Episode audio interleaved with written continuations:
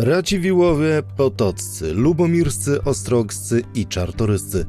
Magnackie rody Rzeczypospolitej obojga narodów to ważna część naszej historii, ale zasadniczo w jaki sposób wytworzyła się ta najbardziej uprzywilejowana i zamożna warstwa polskiej szlachty. Czy w czasach nowożytnych byliśmy królestwem, w którym władca miał mniej do powiedzenia niż wpływowe rody magnatów, a ustrój budowany w ten sposób stał się przyczyną zguby?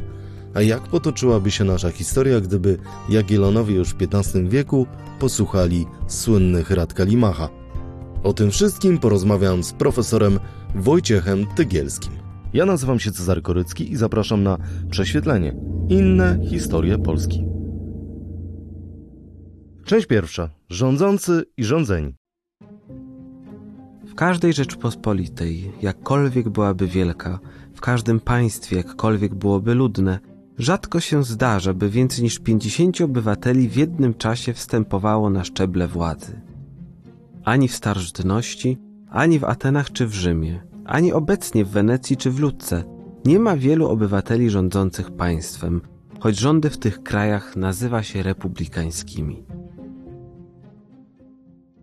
Jest z nami profesor Wojciech Tygielski, historyk, który jest po raz kolejny gościem podcastu Inne Historie Polski. Witam panie profesorze. Witam serdecznie, dzień dobry. Panie profesorze, zaczynamy naszą rozmowę posługując się w, te, w tytule tej części, jednocześnie tytułem doskonałej książki profesora Antoniego Mączaka. Pan współpracował z tym badaczem dzieł społecznych Rzeczypospolitej dość długo, dlatego korzystając z okazji chciałem przybliżyć sylwetkę profesora. E, historyka, który tak mocno interesował się dziejami społecznymi, rzadko poruszonymi choćby w nauczaniu historii, w której skupiamy się bardzo na wojnach, wydarzeniach militarnych. Zapominamy, co jest esencją naszej historii. To prawda, chociaż w tej narracji ogólnej ta historia społeczna zdobyła już sobie miejsce godne, powiedziałbym, tego tematu.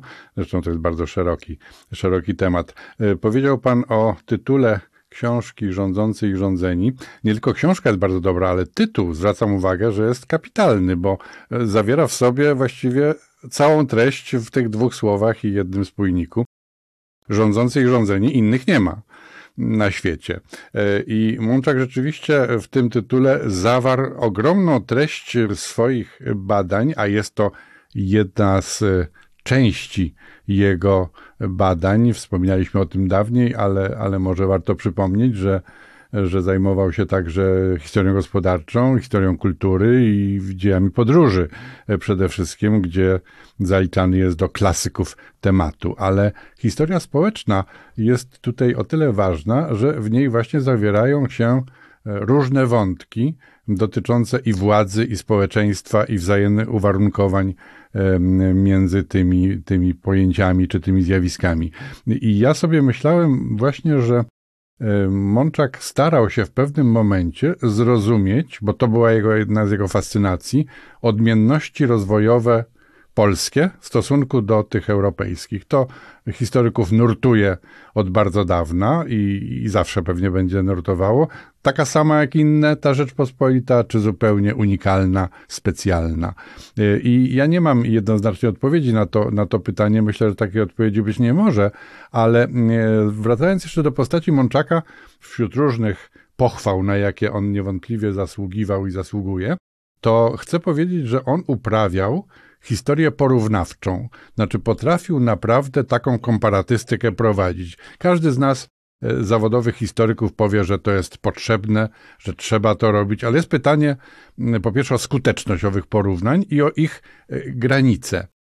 Co z czym porównywać? Bo to, że jakoś tam intelektualnie pożyteczne e, jest porównywanie różnych zjawisk, to wydaje się oczywiste, ale robić to w sposób efektywny potrafił Mączak no, w stopniu szczególnym. Tu rozmawialiśmy o tym i erudycja, i znajomość języków, i orientacja w e, różnych europejskich realiach, bo chcę podkreślić, że e, bardzo często e, w taki sposób patrzymy na Polskę i na Europę my, a Europa Zachodnia. Ta Europa Zachodnia nam się ujednolica. Zupełnie niesłusznie. Ona jest tak samo zróżnicowana. Oczywiście ja jestem zdania, że ten sławny podział, który w naszych e, warunkach sformułował Marian Małowis przed laty na, na Europę podzieloną linią rzeki Łaby, prawda? że tutaj rozwija się w czasach nowożytnych wtórne poddaństwo, pańszczyzna, mówią o naszym rejonie, z wszystkimi tego konsekwencjami, no a na zachodzie rozwija się e, wczesny kapitalizm, e, miasta, handel, e, zupełnie inne relacje pomiędzy, pomiędzy Stanami. E, I to było moim zdaniem ważne i to jest aktualne, nie, nie, nie kwestionuję tego podziału, ale trzeba pamiętać, że za tą łabą, symboliczną w pewnym sensie, no, dzieje się bardzo wiele bardzo różnych zjawisk, od y, centralizmu francuskiego wczesnego po cesarstwo niemieckie rozczłonkowane na, na księstwa z elementami władzy centralnej, po państewka włoskie, które, jak wiadomo, były liczne, małe i tak naprawdę niczym ze sobą niepowiązane poza geografią. Rządzący i rządzeni to nie tylko tytuł książki profesora Mączaka, ale dość Zwięzłe i ciekawe określenie dla dziejów społecznych Europy i Polski. U nas w pewnym momencie zaczyna się dość istotna stratyfikacja, żeby nie powiedzieć przepaść między Stanami, ale też różnice wewnątrz Stanów. Czy można powiedzieć, że status warcki z roku 1423 jest początkiem ograniczania stanu kmiecego i wzrostem przywilejów dla szlachty? Myślę, że tak, chociaż jak słyszę, tak, wie pan, taką datę i konkretne wydarzenie, to zaraz truchleję, bo po pierwsze y, nie bardzo wierzę, że są takie cezury, które jednoznacznie wyznaczają początek nowych zjawisk, a po drugie nerwowo sobie przypominam te statuty szlacheckie i wszystkie przywileje. Bo podobnie jak pewnie pan, przed maturą się ich uczyłem, a potem już nie miałem przesadnie wiele okazji, żeby je sobie powtarzać.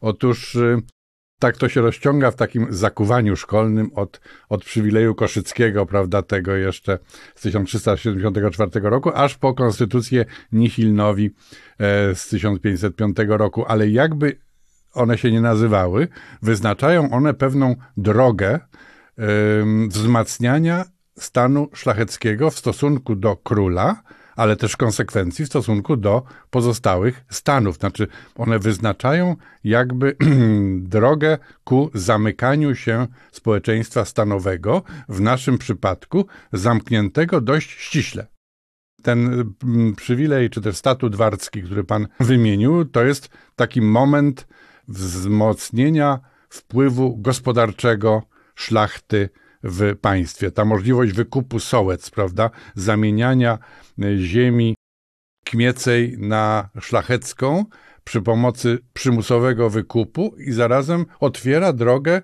do, do pańszczyzny, do braku własności ziemskiej będącej w rękach chłopów i skazania dużej części tej, tego stanu na e, zależność, która to zależność będzie owocowała kolejnymi ograniczeniami wolności i praw e, tej grupy. Więc wydaje mi się, że to jest bardzo ważny moment i jest to nasza specyfika, bo potem proszę sobie wyobrazić, że mamy do czynienia ze społeczeństwem, które mm, musi być rządzone przez tych dominujących stan szlachecki, a jednocześnie ten stan jest zadowolony z istniejącego stan stanu, stanu rzeczy, prawda?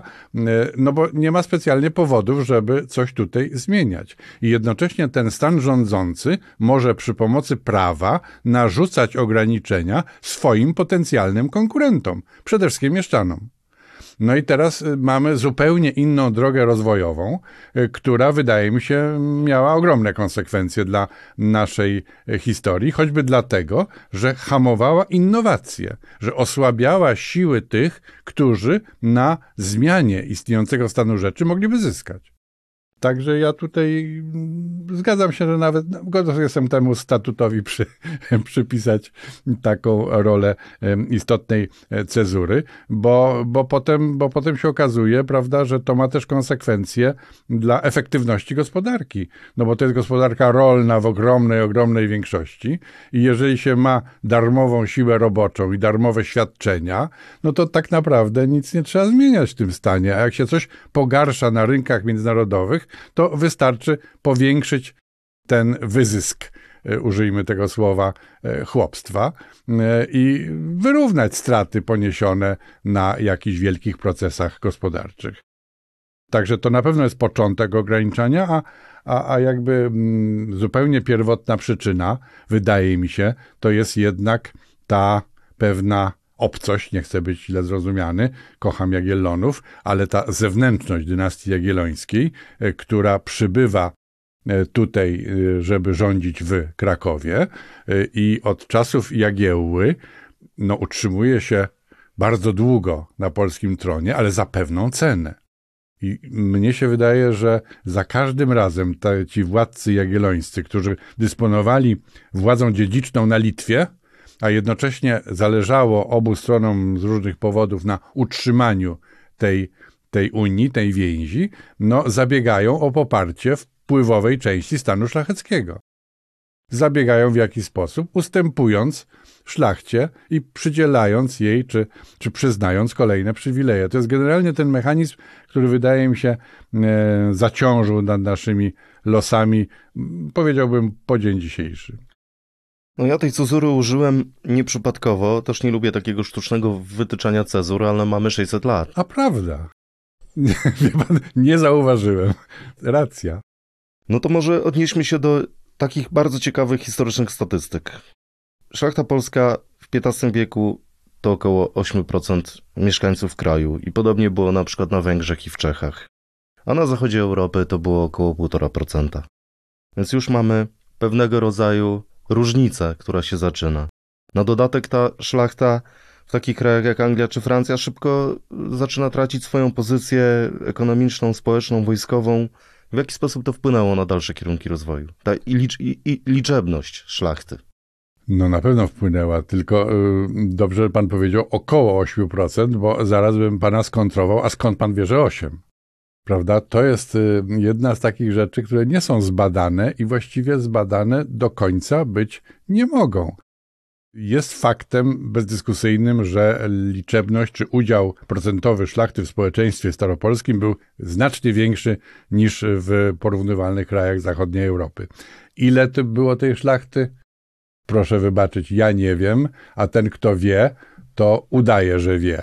To jest taka historia historiografii zabawna, e, bardzo zresztą pouczająca dla, dla naszej dyscypliny, że gdzieś tam na przełomie XIX i XX wieku profesor Stanisław Kutrzeba, chcąc powiedzieć, że szlachty było dużo, czyli powiedzieć dokładnie to, co ja przed chwilą powiedziałem mm, omownie, e, powiedział, no i było dużo, tak z 10%, z 10%.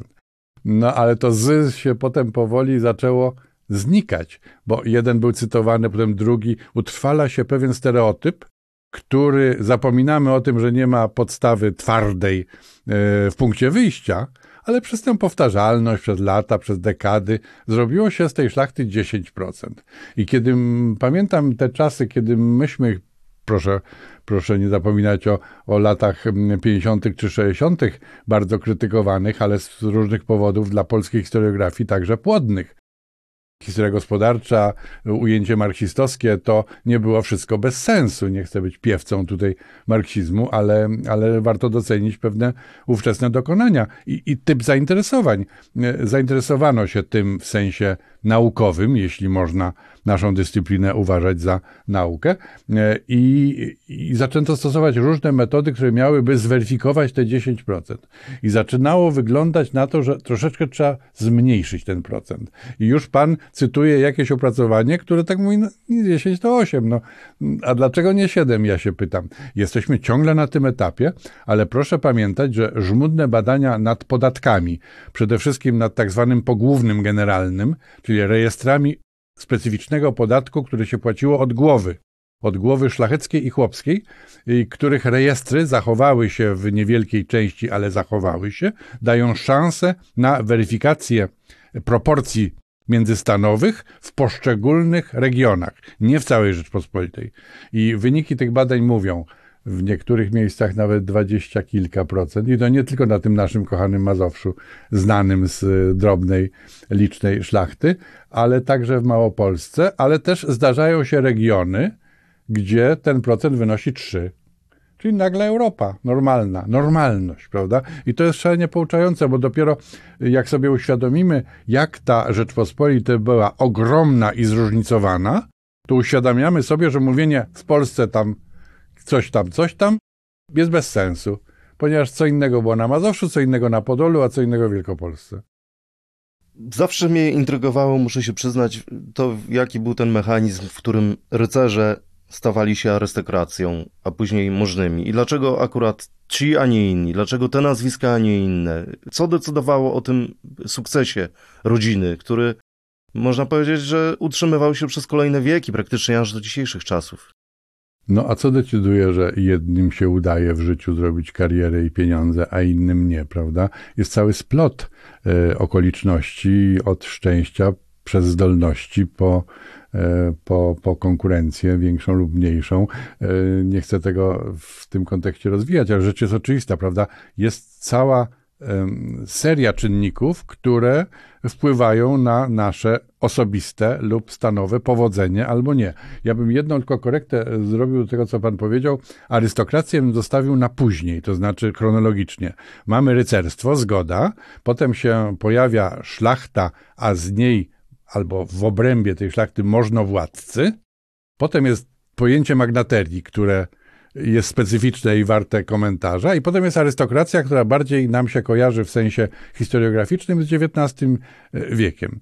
E, więc wracając do tego, jak to się dzieje, mnie się wydaje, że cała przewaga pewnych rodów, e, przewaga ekonomiczna, czy przewaga wykształcenia, czy przewaga determinacji, życiowej, no powodowała stopniowo, że jedni uzyskiwali jakieś nadania, jakieś nagrody, jakieś mm, za zasługi wojskowe, e, czy mm, urzędy, które przynosiły, e, przynosiły jakieś dochody i że to jest proces długi i skomplikowany. Jeśli dany ród zachowywał się konsekwentnie i zachowywał się w miarę skutecznie, no to jakby jego pozycja, już tego bogatszego relatywnie od sąsiada, może dość łatwo zamienić się w pozycję jeszcze silniejszą.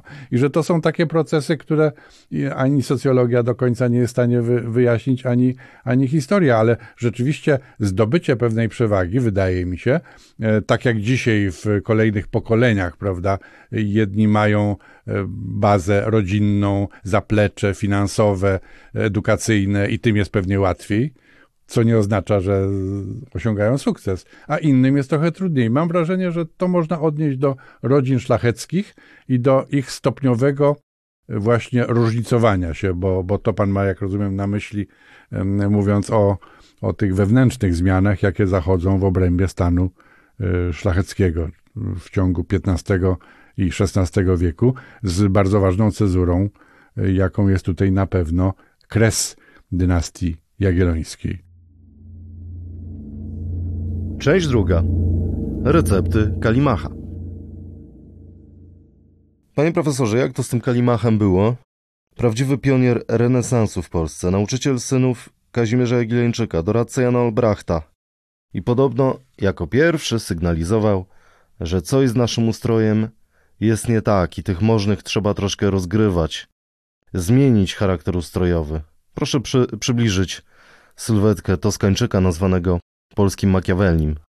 E, no tak, mieliśmy tutaj już, e, wysłuchaliśmy na początku spotkania e, fragmentu tekstu, można powiedzieć, kolegi Machiavella, Claudia Tolomeiego, czyli takiego filologa włoskiego z no już XVI wieku można powiedzieć, i, i Sieneńczyka. Filippo Buonacorsi, zwany Kalimachem, był urodzony w San Gimignano. Jego losy były związane najpierw z Wenecją, a potem z Rzymem i to był intelektualista, podobnie jak, jak ów Ptolomei, z pewnymi ambicjami politycznymi. Kłopot polega na tym, że musimy rozdzielić osobę Kalimacha od tekstu, który nazywany jest Rady Kalimachowe. Więc najpierw sam Kalimach. Tak jak pan powiedział, ja tu niewiele potrafię, potrafię dodać. To jest interesujące z tego powodu, że to jest uciekinier z Rzymu, bo to jest człowiek, który uczestniczył w spisku przeciwko papieżowi Pawłowi II. To było w roku 1468. Spisek się nie udał. Spiskowcy, w tym e, Kalimach, Filipo Buonacorsi, musieli uciekać z kraju. Ciekawe, że kierunkiem tej ucieczki była Polska to świadczy o, o tym, ale świadczy dobrze o środowiskach intelektualnych, które mogły być atrakcyjne dla takiego e, Kalimacha. I rzeczywiście wiadomo, że na początku zatrzymał on się na dworze wybitnego intelektualisty Grzegorza Sanoka, arcybiskupa e, lwowskiego e, w Dunajowie i tam u niego po prostu rezydował jako taki zaproszony zaproszony intelektualista. I dopiero stamtąd awansuje na dwór królewski, na niebyle jaki dwór, bo Kazimierza Jagiellończyka i staje się takim doradcą, sekretarzem, nauczycielem królewiczów, prawda? Jana Olbrachta i Aleksandra. Więc mm, nagle staje się człowiekiem, który może oddziaływać na władcę, ale też i na następnego władcę, i którego poglądy mogą zacząć mieć jakieś znaczenie w tej e, rzeczywistości dworskiej. Mówi się w jego biogramie, że jego jakimś dalekim kuzynem czy stryjem był niejaki Einolf Tedaldi, czyli jeden z takich kupców włoskich w Krakowie, co pokazuje, jak wcześnie te wątki włoskie w naszych realiach już były aktualne. Ale e, w każdym razie mm, e, Kalimach jest też pisarzem i to pisarzem, który mm, między innymi opisuje żywoty ważnych ówcześnie postaci. To był kardynał Zbigniew Oleśnicki, to był właśnie wspomniany Grzegorz Sanoka i wreszcie Władysław Warneńczyk. E, z tego co wiemy o Kalimachu, jego interesowała Turcja i problem turecki. To jest początek tego wielkiego dla papiestwa, dla, dla Europy e, problemu e, napierania Turków na, na, na Europę i w tym kontekście pojawia się rola Polski czy Rzeczypospolitej. I ta rola, zdaniem Kalimacha, była bardzo poważna. On, patrząc na mapę, musiał widzieć, że tutaj bez e, Polski, bez zaangażowania, bez jakiejś pracy politycznej, e, trudno mówić o powstrzymaniu skutecznym e, tego, tej, tej tureckiej, powiedzmy, nawały. Więc jego ustrojowe poglądy właśnie wyrażają się przy okazji tych takich traktatów o wybitnych ludziach i o kwestiach organizacyjnych związanych z e, działaniami antytureckimi. Można by powiedzieć, choć to nie jest tak, że możemy jednoznacznie odtworzyć te poglądy, Podobnie jak zwracam Pana uwagę na poglądy Machiavella. Machiavelli jest symbolem u nas dzisiaj tego cynizmu politycznego, tego e, racji, racji stanu i niebawienia się w sentymenty, ale przecież jak się czyta Machiavella, to tam bardzo różne zdania, różne postawy ilustrujące można znaleźć. Więc ja bym się nie ośmielił e, określić tutaj przed Panem poglądów politycznych Kalimacha wydaje się, że był on zwolennikiem silnej władzy królewskiej, to nie, nie trudno sobie wyobrazić, prawda? Pewnego samostanowienia państwowego. On miał takie, zdaje się, może po tych doświadczeniach z papiestwem i z papieżem Pawłem II, takie drobne antypapieskie nastawienie, że, że te kraje europejskie nie powinny być podległe papiestwu, tylko powinny być podmiotowe w pełnym tego słowa znaczeniu, ale zwracam teraz do, do, do owych rad kalimachowych, bo to jest bardzo ciekawe, że po pierwsze, różni ludzie w późniejszych czasach, pochylając się nad realiami Rzeczypospolitej, uznając, że one wymagają reformy, jednak wielu ludzi nawiązało do osoby Kalimacha, czyli albo to był symbol po prostu mądrego doradcy zagranicznego, czytaj mądrego, albo y, lepiej znali niż ja poglądy samego, y, samego Kalimacha, bo y, oczywiście w radach kalimachowych, których czytałem kilka wariantów w e, rękopiśmiennych kopiach, ale nie wiadomo kto je robił,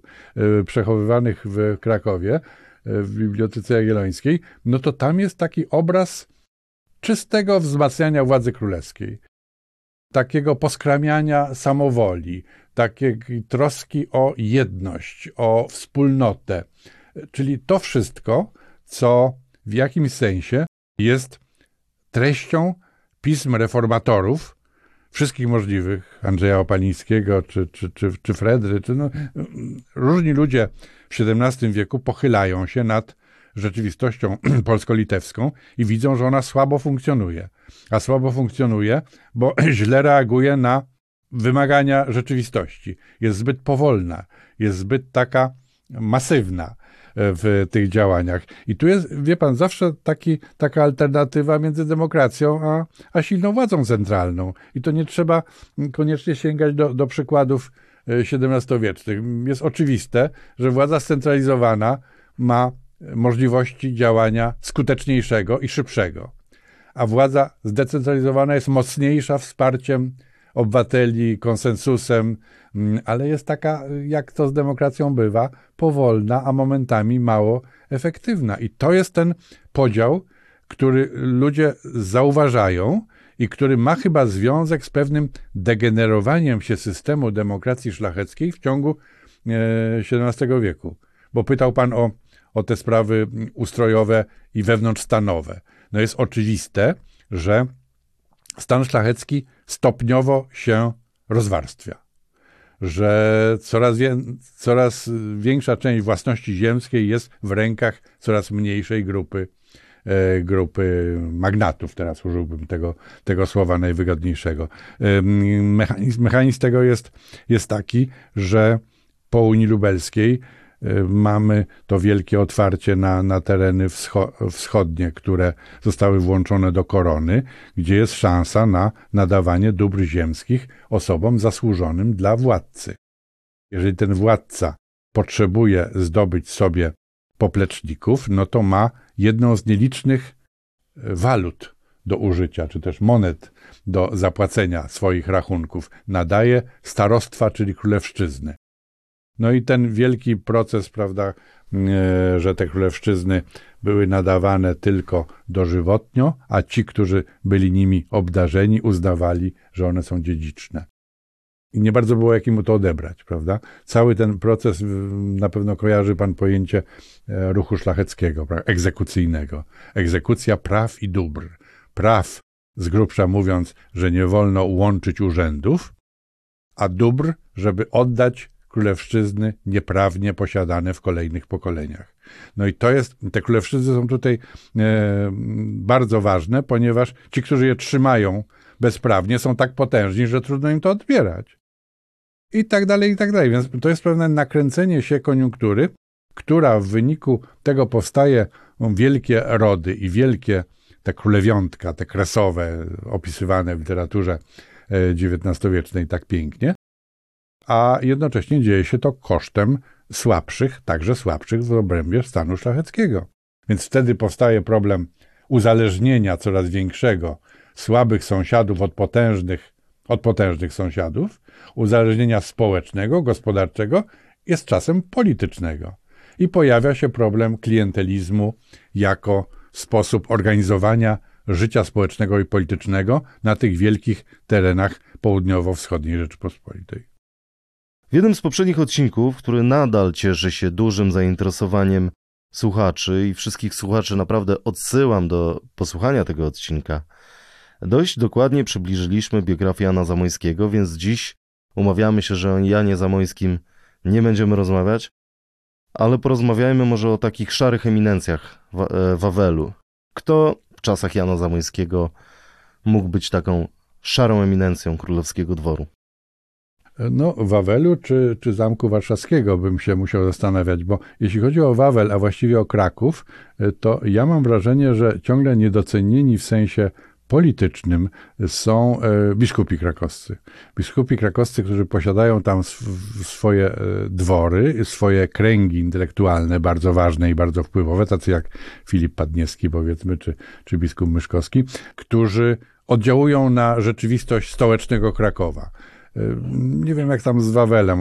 Wie pan, to, to, to bywają takie, takie wskazówki, a to jakaś ważna, ważna wychowawczyni królewiczów, a to jakaś ważna osoba na dworze, prawda, tak jak, tak jak Stańczyk symboliczny odgrywał na pewno jakąś tam rolę na, na dworze Jagiellonów. Ja bym wskazał raczej, jeśli chodzi o XVII wiek, czyli już raczej symbolicznie mówimy o Zamku Warszawskim jako o miejscu siedziby króla, a więc i władzy Rzeczypospolitej, o takich postaciach jak e, Żółkiewski, e, hetman Żółkiewski czy, czy hetman Chodkiewicz, znaczy ludzie czynu, którzy swoimi działaniami no, na tyle są efektywni i działają w tak ważnych sferach, w tym w sferze wojennej, że uzyskują pozycję polityczną bardzo wysoką, a tak to bym szukał w gronie takich najważniejszych senatorów i to się jednak no, na pewno Radziwiłowie odgrywają taką rolę, niekoniecznie na dworze. Bardzo często już te wielkie dwory stają się partnerami władzy królewskiej, bo niekiedy mówi się, że e, władcy w dynastii Wazów, no to są takie jakby dwory magnackie. Dwór królewski staje się jednym z e, dworów i na tym polega też jego słabość. Ale szukałbym wśród takich osób jak Jerzy Osoliński, kanclerz, prawda, e, ważny. Szukałbym wśród e, otoczenia królewskiego trochę na pewno, ale tu bardzo trudno jest wskazać osoby, z Zamojskim chyba nikt nie potrafił konkurować, których wpływy i których osobistą pozycję można by tak e, precyzyjnie zmierzyć. Wtedy, i to jest ważne, ta władza, proszę zwrócić uwagę, się decentralizuje. Ona się rozchodzi na terytorium Rzeczypospolitej, które staje się jakby e, takim konglomeratem państewek magnackich. Są na ten temat bardzo ciekawe prace pokazujące e, zakres wpływów również geograficznych. To oczywiście były nieformalne granice, ale można było powiedzieć, że tu wjeżdżamy już tutaj panem naszym jest jaśnie oświecony książę Radziwiłł, a wyjechaliśmy z rejonu, gdzie mm, książę Sapiecha był był, był ważniejszy, a tu gdzieś Zamojski, a tu gdzieś Potocki. Ja myślę, że gdyby taką mapę precyzyjnie nakreślić, to ona byłaby szalenie pouczająca dla zrozumienia realiów politycznych e, Rzeczypospolitej, bo ci ludzie mają swoich klientów i oddziałują na struktury państwowe. Są w stanie przeforsować uchwałę sejmikową, są w stanie wpłynąć na wybór posłów na Sejm. Krótko mówiąc, mogą oddziaływać. Czy to było korzystne, czy niekorzystne, bo to warto się nad tym, nad tym zastanowić dla i, I znowu wracam do tej alternatywy demokracja, silna władza. E, prawda? To znaczy, że mamy tutaj trochę. Nie ma, nie ma, nie ma optymalnego, optymalnego wyjścia. Zawsze wydawało mi się, i jestem o tym głęboko przekonany, że ta demokracja szlachecka, póki ona funkcjonowała w swojej takiej XVI-wiecznej jeszcze formie, była demokracją dość jeszcze efektywną, a szalenie twórczą i edukacyj- mającą duże znaczenie edukacyjne dla wytwarzania postaw obywatelskich. Tu uważam jest wielka nasza, mm, nasza zasługa, zaleta, bo ten system jest kontestowany, jest krytykowany jako beznadziejnie nieefektywny, ale coś takiego jak poczucie wspólnoty przy braku silnej władzy centralnej, alternatywą jest społeczny komitet blokowy, prawda?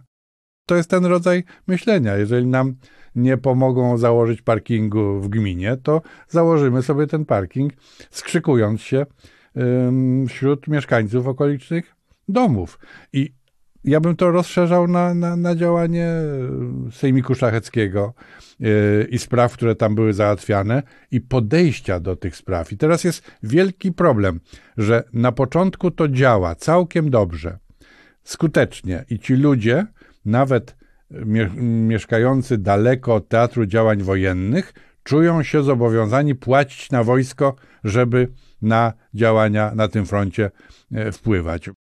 Myślę, że dzisiaj świadomość społeczna w kontekście Ukrainy też może być bardzo, bardzo pouczająca w tym względzie, prawda? Ale jakiś mieszkaniec Kaliskiego, który Turka nie widział, i Tatara tym bardziej i w ogóle się go nie boi, ten Turek tam nigdy nie, nie dotrze, przynajmniej on jest o tym przekonany, ma płacić, żeby gdzieś tam mm, e, na, na Rusi budować, budować twierdzę.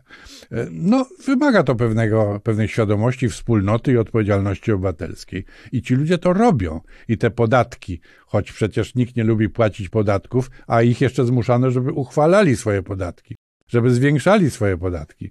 Więc jakby mm, to wytwarza pewną, pewien poziom, poziom kultury politycznej, powiedziałbym, który y, można bardzo, bardzo pochwalić. Ale potem coś się takiego dzieje, że ten system się stopniowo degeneruje w związku z tym, o czym Pan mówił, czyli tym zróżnicowaniem w obrębie stanu szlacheckiego, że nagle ci mm, średni szlachcice, którzy dominują, stają się biedniejszymi, drobnymi szlachcicami, a ci inni średni, którzy stają się bogatszy, bogatymi i coraz bogatszymi i magnatami, i że następuje tutaj takie rozerwanie, czy też raczej powiązanie, ale nie na zasadzie partnerskiej, tylko na zasadzie podległości społecznej. To wtedy inaczej działa.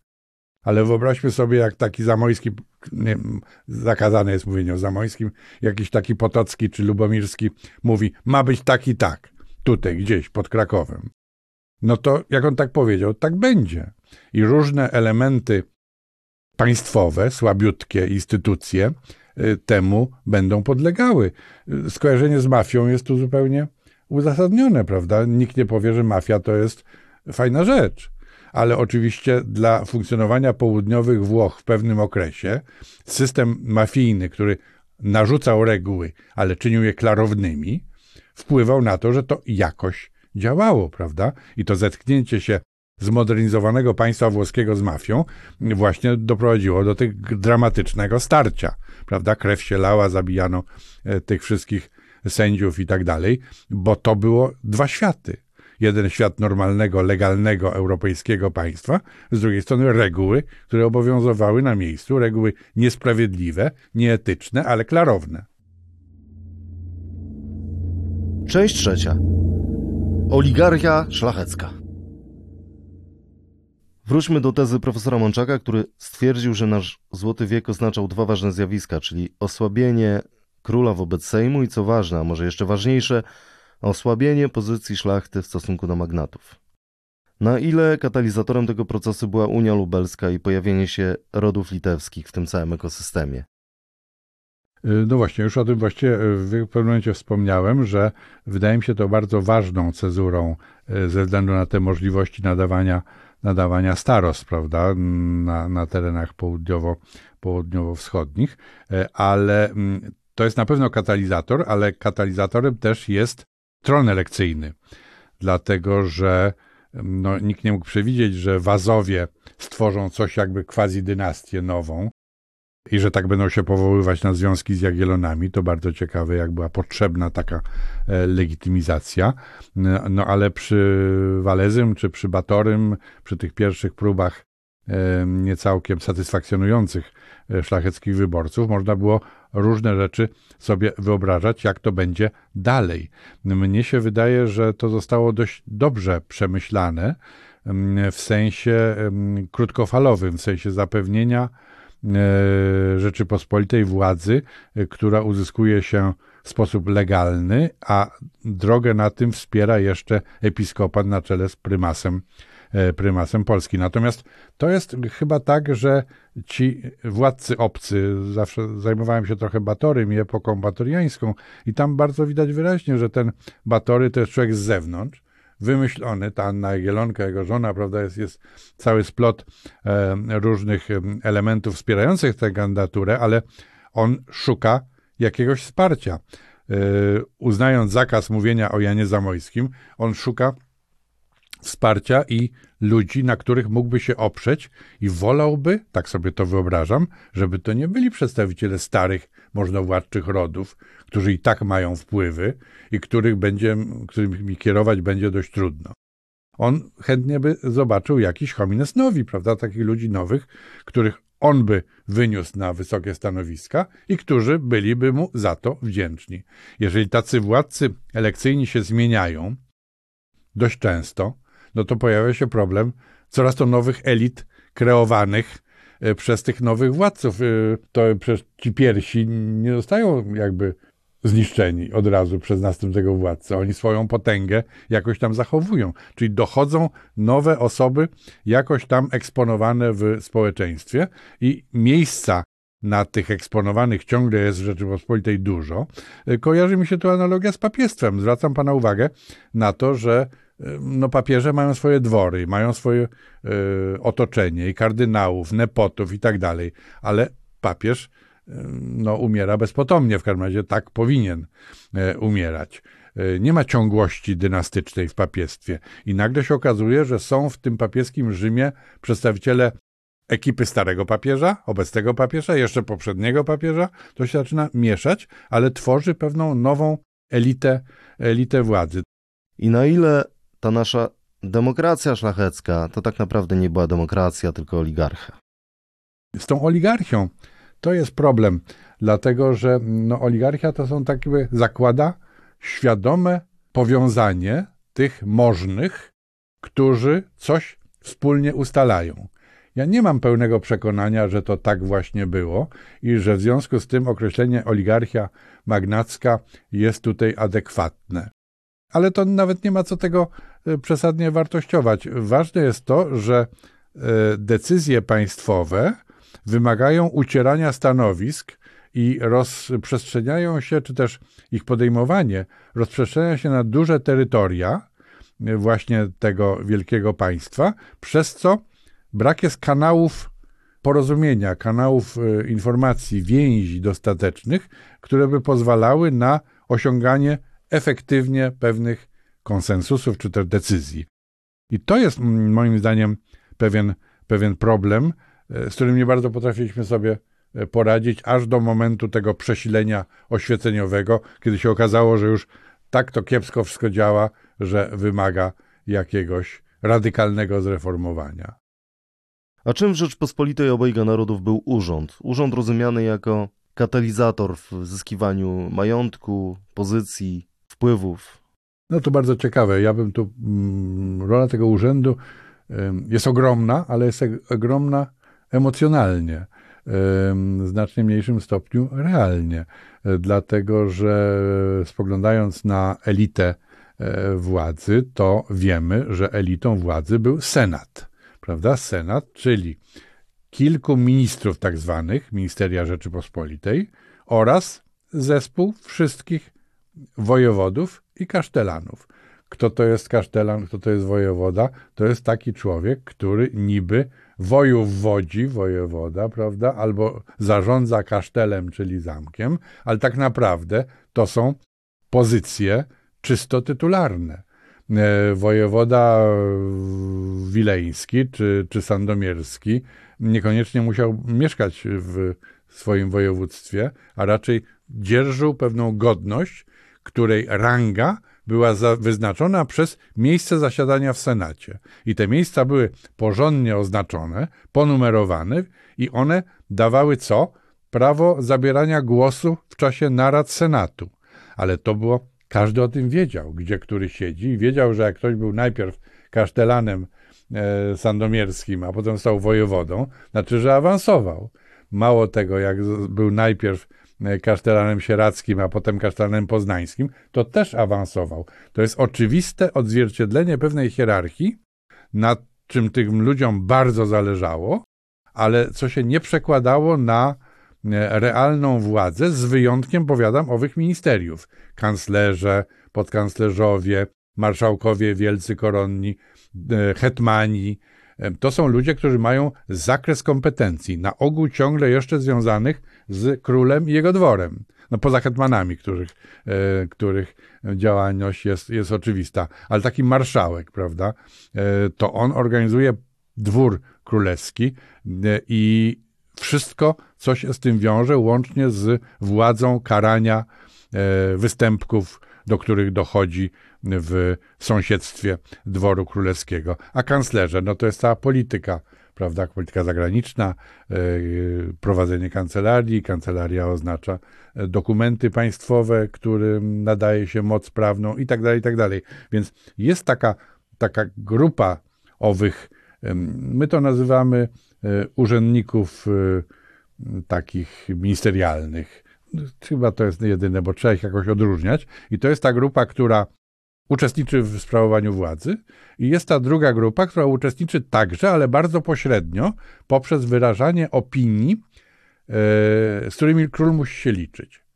I tu mamy posiedzenia Senatu, które nie można ich lekceważyć, dlatego że wystąpienia poszczególnych senatorów na na takich posiedzeniach, no, były deklaracją polityczną, ale były też, zawierały sformułowania pewnych programów. Działania bądź przeciwstawienie się pewnym programom czy propozycjom królewskim. Więc to ma znaczenie e, polityczne, tylko takie bardzo pośrednie, ale istotą urzędu, bo przecież potem są urzędy ziemskie, mamy całą hierarchię urzędniczą wszystkich podkomorzych, krajczych i tak dalej, e, czyli same nazwy o tym świadczą, pozostałości urzędów nadwornych, jeszcze średniowiecznych. Krajczyk roi mięso, pod, pod czaszy nalewa i tak dalej, i tak dalej. To są zawsze funkcje. I te funkcje są niewykonywane, urzędy pozostają, one też mają swoją hierarchię i one też dla tych ludzi są bardzo ważne. Czy wykreowanie magnaterii w takim kształcie, jaką mieliśmy w Rzeczpospolitej, ostatecznie prowadziło do zguby, nie tylko do osłabienia ustrojowego Rzeczypospolitej, ale wręcz do jej zniknięcia z mapy Europy? Jednym słowem, pytanie dość prowokacyjne. Gdyby nie magnateria, to nie byłoby rozbiorów? Zaprasza pan mnie, a ja panu odpowiadam, nie wiem. E, oczywiście nie wiem i bardzo. ja nie jestem przeciwnikiem takiego gdybania historycznego, czy też, jak to się uczenie mówi, historii kontrafaktycznej, ale oczywiście e, trzeba sobie uświadamiać, jak wiele czynników trzeba brać pod uwagę, bo zawsze jest jakaś alternatywa, coś jest za coś, prawda? E, więc jeżeli spojrzymy sobie na, na kazus Anglii chociażby, gdzie mamy ten bardzo klarowny, chyba najczystszy w Europie, fuzję kapitału e, kupieckiego i dawnych rodów arystokratycznych. Arystokratyk mówię w sensie angielskim. E, to po polsku byłoby możnowładczych raczej. Czyli, że jedni, e, ale dzięki temu nie mają ograniczeń, tych, o których mówiliśmy poprzednio, czyli że szlachta nie wyznacza ram prawnych dla funkcjonowania gospodarczego mieszczaństwa. Jak nie wyznacza, to w naturalny sposób te ramy pozwalają bogacić się mieszczaństwu. Ja to upraszczam oczywiście, ale bogacić na handlu. E, natomiast to możnowładztwo, jakkolwiek by nie reformowało swojej gospodarki, działa w sferze gospodarki rolnej. Ta w konfrontacji z handlem i wytwórczością e, mieszczańską zawsze przegrywa, bo jest mniej efektywna. W związku z tym następuje słabnięcie e, ekonomiczne tych starych rodów możnowładczych i wyrastanie nowych potęg finansowych. I one się łączą. Nie ma formalnych przeszkód, żeby, choćby w małżeństwach, e, żeby powstawały takie rody, które łączą sobie stary klejnot e, rodowy i pieniądze zarobione na nowoczesnej aktywności e, typu gospodarczego. E, my tego nie mamy. W związku z tym jest pytanie, co by było, gdyby za dużo tych, tych gdybań, to znaczy, gdyby nie było antymieszczańskiej polityki władców, którzy przypodobali się w ten sposób szlachcie. To kto wie, być może zachowalibyśmy tę taką bardzo ciekawą e, triadę. Król, szlachta i jej E, organy oraz jakieś przedstawicielstwa mieszczańskie, jakaś forma współpracy największych miast ze sobą, czyli ten trzeci element, trzeci wierzchołek trójkąta, który chyba czynił różne realia polityczne zdrowszymi, bo dawał szansę na jakieś e, manewrowanie pomiędzy tymi, tymi podmiotami. My tu mamy ten szlachecki monopol, który dopiero musi się otrząsnąć w wyniku grozy całkowitej, prawda? I, i, I zgodzić na reformowanie częściowo swoim kosztem. Więc ja jednoznacznie na takie pytanie nie potrafię odpowiedzieć, ale, ale myślę sobie, że, że była szansa na zachowanie, może gdyby ta dynastia trwała. Może Zygmunt August tu jest e, winowajcą, że nie trzeba by tego dopasowania do relacji wielkiego państwa, wielkiego społeczeństwa i, i pewnej niepewności, niepewności co do, co do centrum władzy, bo przez to to centrum władzy stało się słabsze, słabsze i słabsze. Yy, zaczynał być ten król petentem w stosunku do swoich szlacheckich poddanych. A jak już jest petentem, no to nigdy nie osiągnie takiej sytuacji, żeby, żeby dominować. Czy silna władza była remedium na, na wszystko? Oczywiście nie. Ale czy taki ideał jak wielkie państwo zdecentralizowane państwo demokracji szlacheckiej miało szansę utrzymać się w XVII-wiecznej Europie, Europie wojen, wielkich wydatków na wojsko, a więc wielkich podatków skutecznie egzekwowanych i wydawanych na zaciężne armie, pewnie też nie. Dziękujemy za wysłuchanie odcinka i zapraszamy do subskrypcji kanału Muzeum Historii Polski. A odnośnie odcinka, o którym dziś była mowa, to zapraszam także do playlisty z audycjami innych historii Polski, gdzie znajdziecie Państwo naszą rozmowę o Janie Zamońskim, magnacie wszechczasów. Dziękuję za uwagę. Cezary Korycki, do usłyszenia. Prześwietlenie. Inne historie Polski. Podcast Muzeum Historii Polski.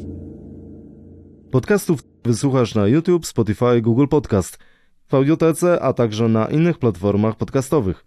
Chcesz być na bieżąco? Subskrybuj kanał Muzeum Historii Polski.